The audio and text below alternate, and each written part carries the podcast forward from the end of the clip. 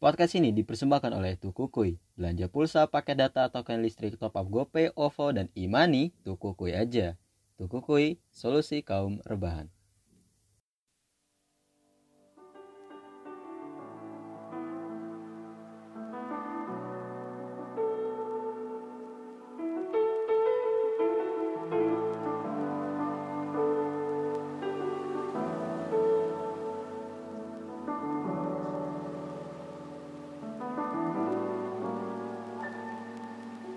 Assalamualaikum warahmatullahi wabarakatuh semuanya.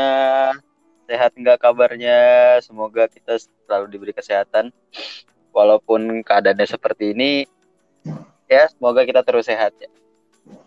Uh, pertama-tama sebelum kita mulai, uh, marilah kita panjatkan pujian puji syukur kita kepada Allah Subhanahu Wa Taala yang mana telah memberikan kita kesehatan yang melimpah.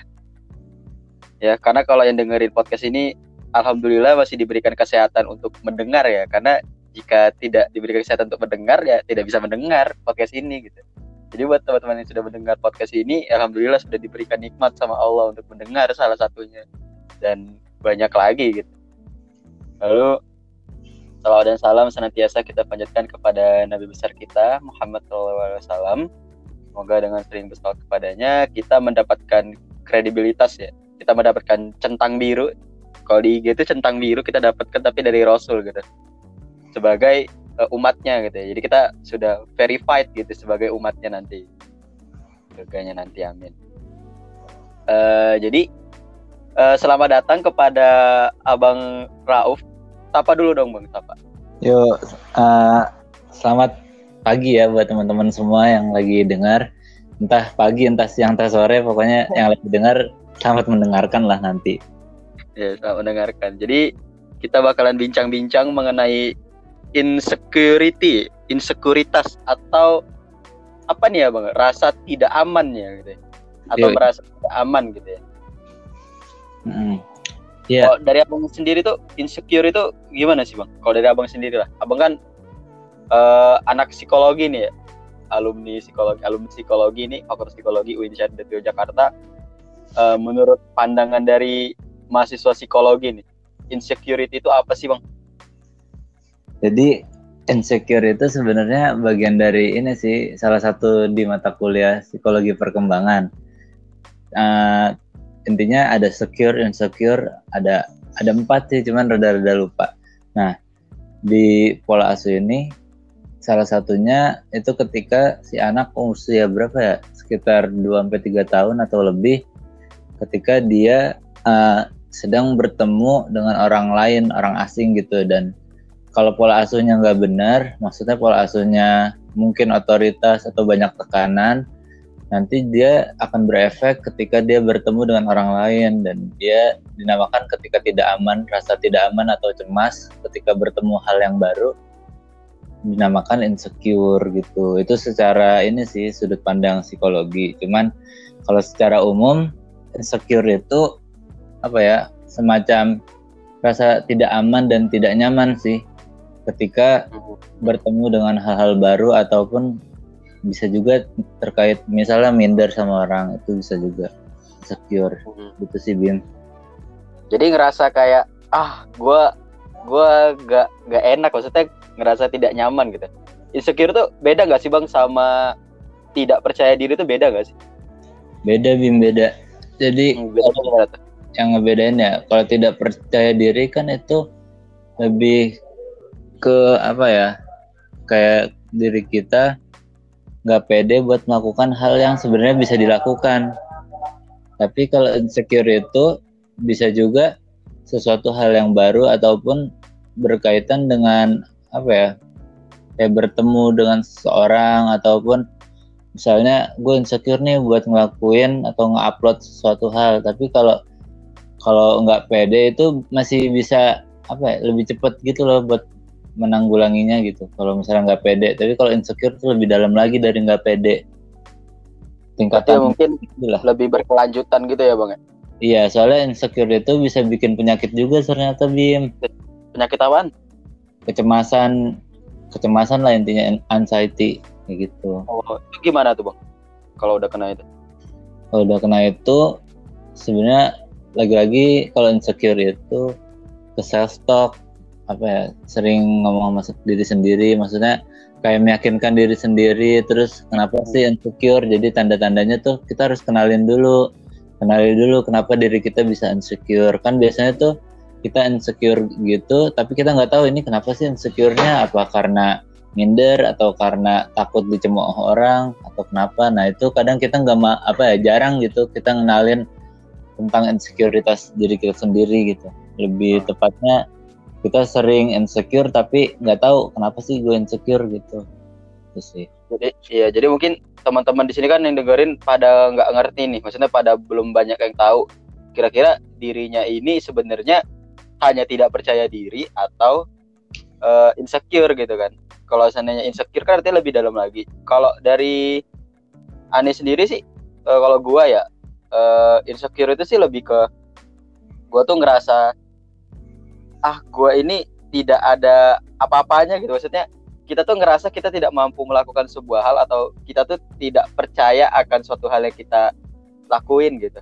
Namun karena uh, eh, gue sendiri juga masih bingung ya apa sih bedanya secara spesifik itu apa sih bedanya tidak percaya diri dengan insecure? Menurut lu bang uh, tanda-tanda orang insecure itu apa sih biar teman-teman tahu bahwa dia itu sebenarnya insecure atau hanya kurang percaya diri doang Oh, tanda-tandanya ya. Hmm. Kalau tanda-tandanya kan kalau orang tidak percaya diri misalnya ya nih misalnya kita uh, ada tes olahraga, tes lari. Kita nggak percaya diri karena misalnya karena teman kita larinya cepat ternyata kita nggak nggak secepat dia gitu. Itu itu tidak percaya diri. Hmm. tapi kalau insecure itu lebih ke misalnya insecure itu kayak uh, apa ya kita mau ujian. Sebenarnya kita bisa kita bisa ujian. Tapi kita insecure buat mulai ujian kayak takut sih kayak cemas gitu loh. Kan kalau olahraga kan kita udah ngerti itu kita udah ngerti kalau kita sebenarnya sebenarnya uh, ini apa bisa tapi gara-gara orang-orangnya orang-orangnya bikin ngedown akhirnya jadi nggak percaya diri. Kalau insecure lebih ke kita mampu tapi diri kita sendiri dari dalam diri kita gitu loh. Nah tanda-tandanya ada banyak sih Bim. Tanda-tandanya tanda-tanda insecure. Pertama takut takut akan kegagalan Bim. Hmm. jadi uh, salah satunya itu takut akan kegagalan habis itu kedengaran nggak Bim? Dengar dengar dengar. Lanjut. Nah nah terus ada lagi. Misalnya sifat yang terlalu perfeksionis itu juga bisa bikin kita insecure. Oh. sama kecemasan sosial. Jadi kayak misalnya apa ya kan kayak ada kasta sosial gitu loh. Kalau misalnya kita sering main sama yang agamis tiba-tiba mau berbaur sama anak tongkrongan itu hmm. Kita insecure karena kasta sosial sama pola asuh yang kurang tepat itu yang tadi tuh kalau misalnya orang tuanya otoriter misalnya atau orang tuanya acuh itu juga bisa bikin kita insecure. Nah, hmm. sama terakhir korban bullying sih biasanya itu dari masa oh. kecil. Nah, biasanya orang yang sudah dari dulu kena banyak tekanan terkait mentalnya, dia di masa depan dia bakal sering insecure, akhirnya cemas gitu kan.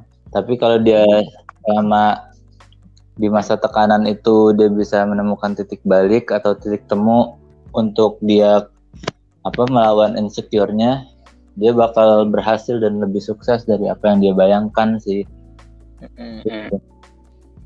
Jadi insecure berlebihan itu juga bahaya ya bang ya buat diri kita sendiri ya. Iya bahaya banget sih soalnya bisa depresi juga loh Bim. Walaupun insecure tuh tingkatannya kayak dasarnya kecemasan. Jadi hmm. kan kalau cemas itu kayak dikit-dikit kayak misalnya apa ya apa banyak dikhawatirin gitu. Misalnya kita belum melakukan apa-apa. Kayak misalnya kita mau coba sesuatu nih Bim. Tapi kita nggak mau mulai-mulai gara-gara banyak kecemasan. Nah beda tuh uh, kurang pede sama kecemasan tuh beda. Kan kalau kurang pede kita mampu tapi kita nggak bisa ngap apa lagi bingung aja mulainya dari mana. Itu kan kurang pede tuh. Mm -hmm kalau cemas atau uh, dasarnya itu insecure kita nggak tahu gimana cara memulainya karena banyak tekanan gitu. Tapi emang emang kita belum pernah memulai gitu belum pernah ngelakuin itu gitu sih. Cuman ya, lebih ke kita ngerasa belum mulai aja kita udah ngerasa nggak mampu gitu ya atau ngerasa takut untuk ngelakuin gitu ya iya. Entah karena tekanan entah karena diri kita yang perfeksionis takut salah takut apa gitu. Hmm, hmm. jadi lebih ke takut dalam memulai juga termasuk insecure ya bang ya? Iya. Dan itu kalau misalnya insecure-nya apa ya disimpan dipendam maksudnya kayak nggak pernah bercerita ke orang itu bisa bikin depresi ringan maksudnya jadi kepikiran overthinking sih urutannya. Hmm. kayak gini urutannya insecure anxiety cemasan terus overthinking. Overthinking terus bisa depresi juga. Kalau misalnya emang dia overthinkingnya udah over banget gitu. Double overthinking kayaknya. Oke bang. Uh, jadi kan kita tuh yang banyak beredar sekarang kan insecure-nya itu lebih ke ini sih bang. Uh, semenjak banyaknya kasus uh, body shaming ya. Body shaming orang tuh banyak sekarang yang insecure sama badannya sendiri. Mulai dari misalnya kayak mukanya jerawatan dia terus insecure badannya gemukan dikit atau gempalan dikit dia insecure. Terlalu kurus juga insecure. Terus uh, kurang cakep dikit giginya geser dikit insecure gitu. Kalau menurut lu tuh itu tuh insecure atau memang mereka kurang percaya diri aja? Sebenarnya sih? Kalau itu kalau apa ya jadi kan ada framing gitu loh. Ini tugasnya media juga sih sebenarnya Bim. Jadi media di dunia itu kayak ngeframing idealnya seseorang seperti apa. Nah itu juga pernah ada kasus di tahun berapa ya? Pokoknya ada ya majalah yang ngeframing dari entah Amerika entah Barat.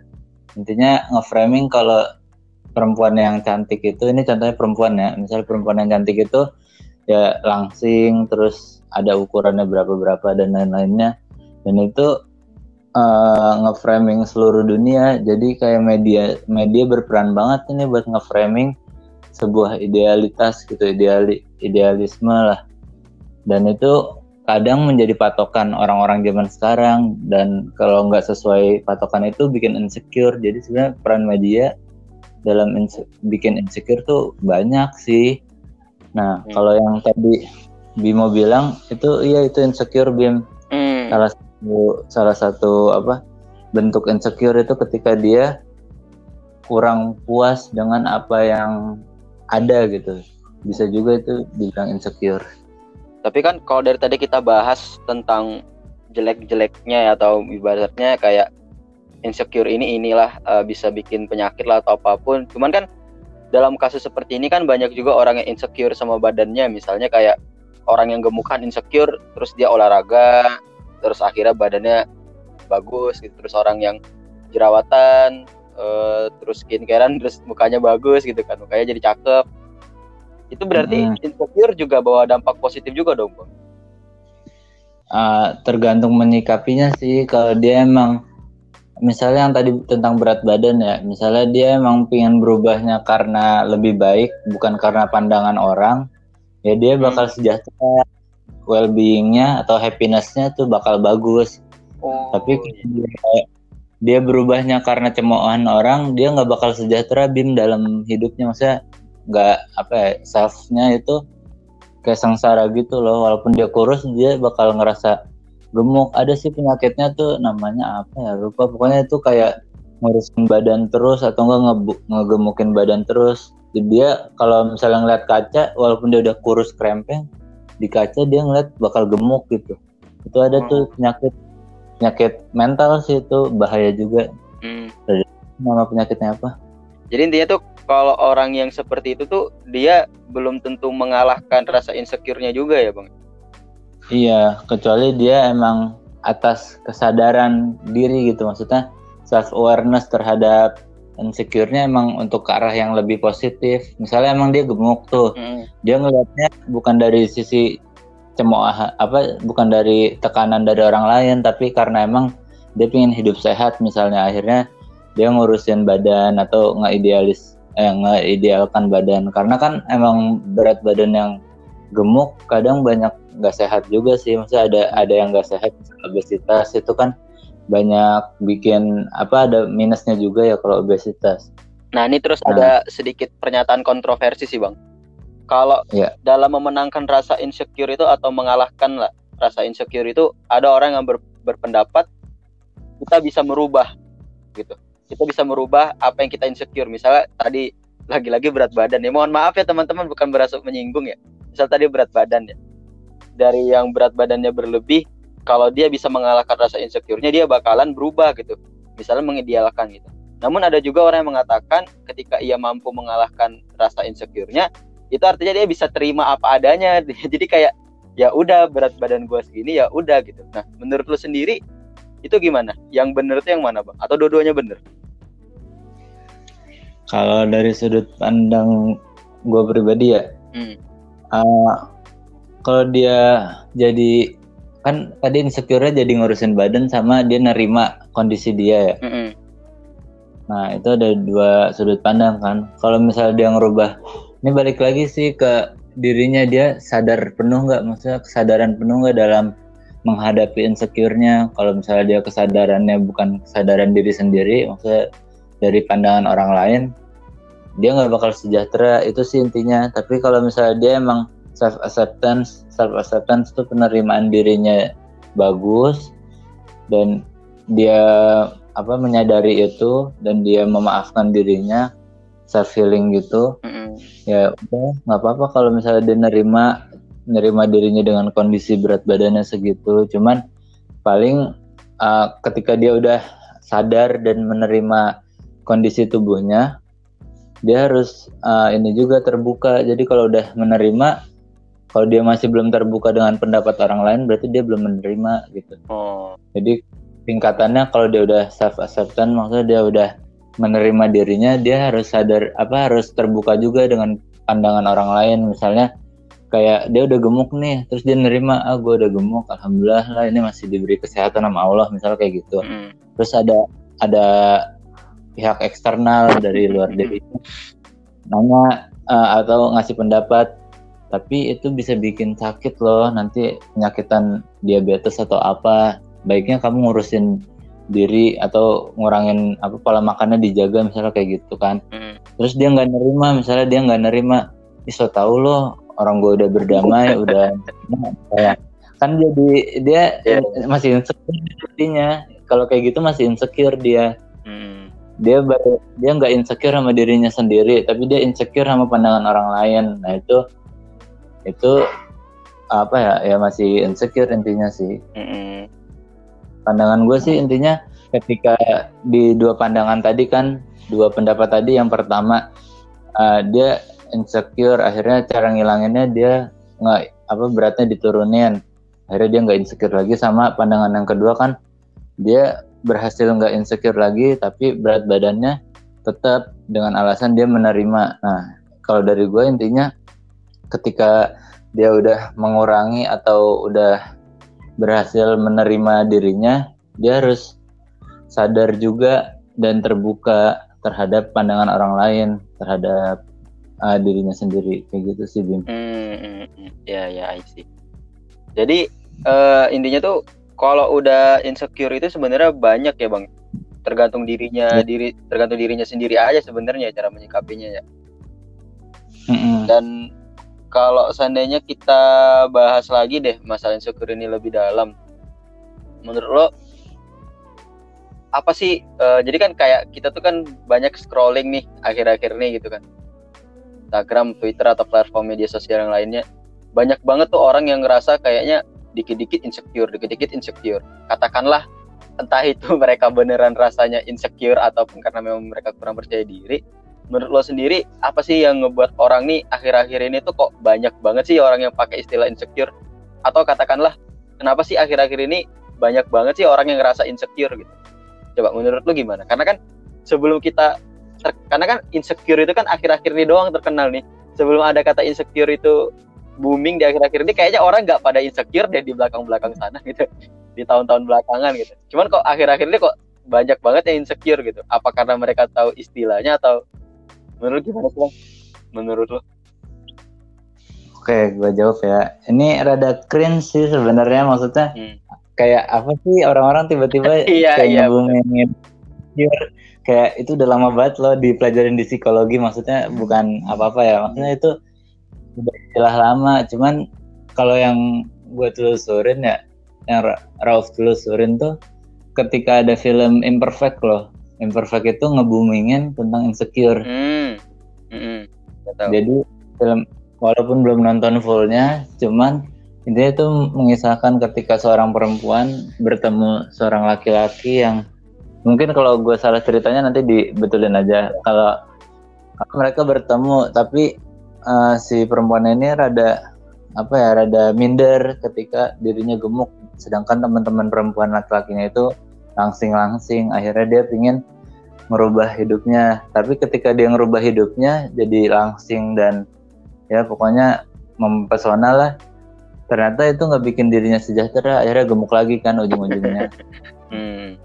nah itu di situ dibahas tuh tentang insecure. Maksudnya ada kata insecure di film itu. Dan itu kayak dan filmnya kan booming ya maksudnya banyak penontonnya. dan mungkin dari situ sih jadi orang-orang tuh kayak ih gue insecure deh insecure. Pokoknya jadi rame gitu. Kalau menurut gue rada cringe sih karena di psikologi itu udah dibahas tapi pembahasannya juga bukan tentang ini Bim. Eh. bukan tentang Eh. badan tapi tentang pola asuh anak gitu. Justru gue bingung kok insecure dibahasnya tentang berat badan doang ya? Pada atau enggak tentang wajah fisik Hmm. atau tentang apa ya? Pokoknya ketidakpedean kan katanya ya. Padahal nggak nggak gitu. Banyak apa pembahasannya lebih ke perkembangan gitu Jadi sebenarnya ruang lingkupnya itu besar banget insecure ya. iya besar banget cuman karena media lagi-lagi peran Iya. media tuh emang keren sih cuman baiknya diedukasi juga insecure tuh apa aja harus mengenali juga sih kayak gitu Jadi orang kayaknya gimana banget ya. Dikit-dikit ah gue insecure, dikit-dikit ah gue insecure apa kayak apaan sih? Lu kayak ngerasa nggak pede aja udah bilangnya insecure gitu kan. Sebenarnya kan insecure itu padahal Iya. lebih ke sebuah hal yang menghambat lu untuk berkembang kan sebenarnya itu doang kan bang ya. Hmm, sama ini sih ketika menemukan hal yang baru atau hal yang asing, jadi insecure sama secure itu tentang penyikapan sih Bim penyikapan seorang ketika bertemu hal yang baru kalau di psikologi perkembangan dan itu lebih ke anak-anak sih. Hmm. Tapi bisa diadaptasi atau bisa diimplementasikan ke orang umum pada umumnya gitu. Jadi kalau di pola asuh perkembangan tuh ada secure, insecure, ada secure apa ya? Ada empat, ada insecure, secure, terus ada insecure, ada secure sama apa gitu, insecure, insecure. Jadi kayak kayak apa ya? Kayak kuadran gitu sih, ada empat empat tabel. Nah intinya kalau misalnya secure dia ke, dia pola asuhnya bagus sama orang tuanya, jadi kayak kalau misalnya contohnya nih kayak misalnya ketemu orang harus salam. Nah, kalau orang yang insecure atau anak kecil yang insecure ketemu orang dia malah takut kan kayak gitu. Oh. Sebenarnya dasarnya di situ sih pengetahuannya di psikologi perkembangan yang gue pelajarin. Jadi menurut lu nih orang-orang yang sekarang ini insecure atau enggak nih? Kalau gue lihat sih sebenarnya kalau insecure-nya cuman karena duh apa gue malu malu sih sebenarnya bukan insecure. Gue malu sih. Misalnya apa ya kayak misalnya mau ngupload konten terus aduh gue insecure nih jadi males. Kayak malu gitu malu dan nggak pede. Lebih ke malu sih sebenarnya. Malu takut takut dan takut gitu. Malu takut nggak pede. Tapi emang definisi insecure salah satunya ada lingkup-lingkup yang tadi malu nggak pede kurang nggak percaya diri perfeksionis itu emang salah satu ciri-ciri insecure cuman nggak bisa langsung dibilang gue insecure padahal apa tanda- tanda-tanda insecure tuh banyak nggak bisa satu tanda doang udah dibilang insecure gitu nggak bisa Oke oke. Jadi berarti dari sini kita udah bisa nangkep kalau seandainya ternyata banyak eh, miskonsep ya dari orang-orang tentang insecure ini ya. iya Luar biasa emang media ya. Iya media sih emang peran media dalam nge-branding atau nge-framing sih lebih tepatnya nge-framing sebuah kata itu keren banget emang parah Jadi eh, dari sini kita juga udah tahu kalau seandainya teman-teman itu insecure atau enggak. Dan teman-teman bisa introspeksi diri lah sebenarnya teman-teman itu hanya tidak percaya diri, hanya malu, hanya males atau memang insecure gitu. Tapi katakanlah teman-teman kita di sini ada yang benar-benar insecure nih bang. Dari apa yang kita bahas itu mereka merasa gitu. Gen mereka kalau ketemu orang rasanya kayak, aduh gua gua gua harus sembunyi nih gini. Karena nggak mau gitu ketemu atau yang lain gitu. Dan hal-hal lainnya lah yang memang dia ngerasa itu insecure. Menurut lo uh, bersyukur itu bisa ngobatin gak sih bang untuk insecure ini sendiri? Bersyukur ya. Kalau dari gue pribadi sih sebenarnya kan kalau ada istilah ya insecure karena kurang bersyukur. Sebenarnya uh, insecure itu nggak cuman terkait bersyukur sih. Hmm. dia harus apa ya uh, insecure itu karena lingkungannya dia juga nggak nyaman gitu nggak bikin dia nyaman. Ada juga apa ya kan orang insecure biasanya orangnya malu terus takut cemas dan lain-lainnya ya nah kalau misalnya kita cuman bilang insecure karena kurang bersyukur itu rada kurang tepat sih soalnya kan bersyukur itu artinya meneri ikhlas sama syukur tuh beda hmm. loh ya hmm. syukur tuh syukur yang dinazorkan kayak alhamdulillah hari ini aku masih hidup dan lain-lain kan tapi kalau kalau ikhlas tuh kayak menerima ketetapan Allah apa pun takdirnya kayak gitu. Nah sebenarnya insecure itu bukan karena kurang bersyukur sih tapi sebenarnya lebih dilatih lagi bagaimana kita bisa beradaptasi. Nah jadi lebih ke adaptasi sih hmm. beradaptasi lingkungan. Nah makanya kalau orang-orang yang lagi insecure itu cepet-cepet cari lingkungan yang mendukung dia self support gitu loh. Hmm. harus banyak dukungan sosial ketika orang insecure. Jadi bukan cuman bersyukur doang. Bersyukur bagus untuk apa mengurangi insecure. Cuman nggak nggak itu doang gitu maksudnya. Nggak semu nggak sebercanda itu maksudnya nggak semudah itu nggak sesederhana itu hmm. untuk insecure dengan bersyukur. Ada lagi kalau udah bersyukur ya cari lingkungan yang baik cari cari apa ya lingkungan tuh nggak cuman orang ya maksudnya konten-konten misalnya yang positif gitu. Hal-hal yang membuat kita lebih nyaman uh, dan lebih uh, percaya diri nggak cemas kayak gitu sih bang. Hmm, terus kalau dalam Islam sendiri ada nggak sih bang runtutan ataupun anjuran untuk setidaknya melawan rasa insecure ini sendiri ada nggak? Ada sih di surat Al-Insyirah, bentar ya. Hmm. Artinya surat al kalau yang sering gue baca sebentar jadi di al dari ayat 1 sampai ayat 8 kalau nggak salah nih. Nah di surat al kan uh, apa artinya ya? Uh, buka bukanlah Allah telah melapangkan dadamu wahai Nabi Muhammad dan kami pun telah menurunkan beban darimu yang memberatkan punggungmu dan kami tinggikan sebutan namamu bagimu. Maka sungguhnya bersama kesulitan ada kemudahan. Dan sesungguhnya bersama kesulitan ada kemudahan maka apabila engkau telah selesai suatu urusan tetaplah bekerja keras dan hanyalah kepada Tuhanmu engkau berharap. Nah kadang kalau dari ayat tersebut sebenarnya apa ya di Al-Quran tuh udah dijelasin kalau uh, apa Allah tuh udah melapangkan dada kita gitu. Kalau kita lagi kena ujian atau kena musibah atau lagi insecure itu Allah tuh udah melapangkan dada kita gitu. Udah menurunkan beban dari kita dari punggung kita. Tapi kita tinggal percaya aja kalau setiap ada kesulitan atau ada kecemasan pasti ada kemudahan. Nah di Al-Quran tuh udah dijelasin. Dan terakhir tuh penting banget tuh di ayat 8 dan hanya kepada Allah lah tempat berharap. Nah kadang kalau orang yang insecure tuh punya harapan atau ekspektasi yang tinggi. Yang tadi gue bilang tanda-tanda orang insecure tuh perfeksionis gitu loh. Kayak hmm. kenyataan ataupun takut suatu hal yang sebenarnya belum ada gitu. Nah jadi di Al-Insyirah ayat 8 dijelasin kan dan ke, hanya kepada Tuhan mula tempat berharap. Ya kalau kita mau ngurangin insecure kita kurangin harapan ke manusia atau ke hal-hal yang bersifatnya fana gitu lebih uh, berharap aja sama Allah dan yang paling penting sih kalau ini sih keren banget sih kalau kata temen gue kalau misalnya kita insecure berarti kita belum totalitas bergantung sama Allahnya gitu oh, sih. Insya Allah. Jadi, kalau kita udah totalitas bergantung apa pun yang kita lakuin tuh karena kita ngelakuinnya karena Allah ya. Jadi buat apa insecure orang tujuannya Allah ngapain insecure kalau tujuannya Allah gitu loh. Mm, mm, mm, benar benar. Oke. Jadi kita udah dapat intinya ya apa itu insecure, bagaimana juga cara melawannya dan juga anjuran-anjuran Islam terhadap rasa insecure itu sendiri.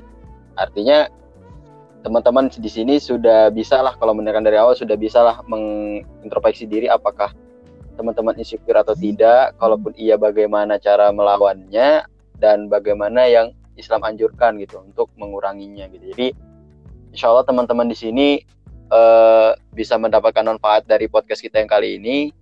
Uh, karena kita sudah di penghujung, mungkin Bang Rauf bisa kasih sebuah kalimat yang bisa membangun teman-teman yang merasa insecure sekarang? Apa pun yang mau ngomong. Oke. Okay. Ya.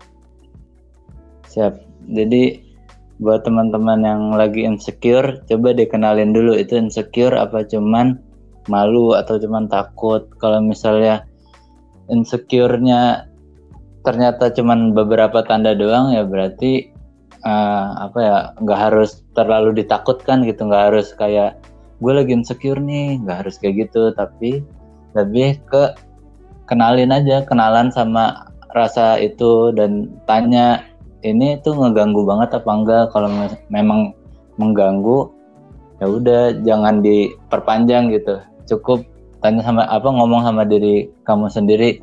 Udah ya malunya udah ya cemasnya aku bisa kok kayak gitu. Dan terakhir uh, ketika mau apa ya, kita mau mengurangi atau menghilangkan rasa insecure coba periksa lagi totalitas bergantungnya sama Allah. Kalau emang kita apa-apa karena Allah insya Allah nggak ada rasa insecure sih. Malah justru rasa syukur yang lebih gitu. Hmm. gitu sih. Oke jadi teman-teman bisa didengerin apa yang udah kita obrolin. Uh, insya Allah bermanfaat ilmu ini untuk teman-teman semuanya. Jadi teman-teman bisa ada nih bekal untuk diri teman-teman sendiri ataupun teman-teman ingin ngasih rekomendasi podcast ini untuk didengarkan orang yang sedang insecure dan atau teman-teman yang sedang ngerasa insecure di sini sekarang yang sedang mendengarkan semoga uh, Allah ikut membantu teman-teman dalam melawan rasa insecure-nya. Dan seperti yang Barok juga bilang ketika kita insecure artinya kita belum totalitas untuk bergantung sama Allah. Jadi itu uh, key quotes-nya pada podcast kali ini ya bang ya? Yo Oke, mungkin uh, alhamdulillah cukup podcast kita untuk yang kali ini. Teman-teman semuanya terima kasih sudah mendengarkan. Jangan lupa jawab kuisnya nanti di uh, kuis podcast yang sudah kita sediakan karena ada pulsa senilai uh, puluhan ribu rupiah, total puluhan ribu rupiah untuk dibagi kepada teman-teman yang berhasil menjawab kuisnya dengan benar. Jadi jangan lupa dengerin podcastnya dari awal, karena podcast ini dipersembahkan oleh Tuku Kui. Tuku Kui, solusi kaum berbahan. Oke ya, uh, kita tutup acara podcast kita ini, untuk podcast kita ini dengan lapas Hamdalah. Alamin. Semoga ilmunya bisa teman-teman manfaatkan dari kita, saya Bimo Vincasti sebagai moderator dan Abang Rauf undur diri. Yep. Bila bila Taufik Walidaya. Assalamualaikum warahmatullahi wabarakatuh. Have a nice day.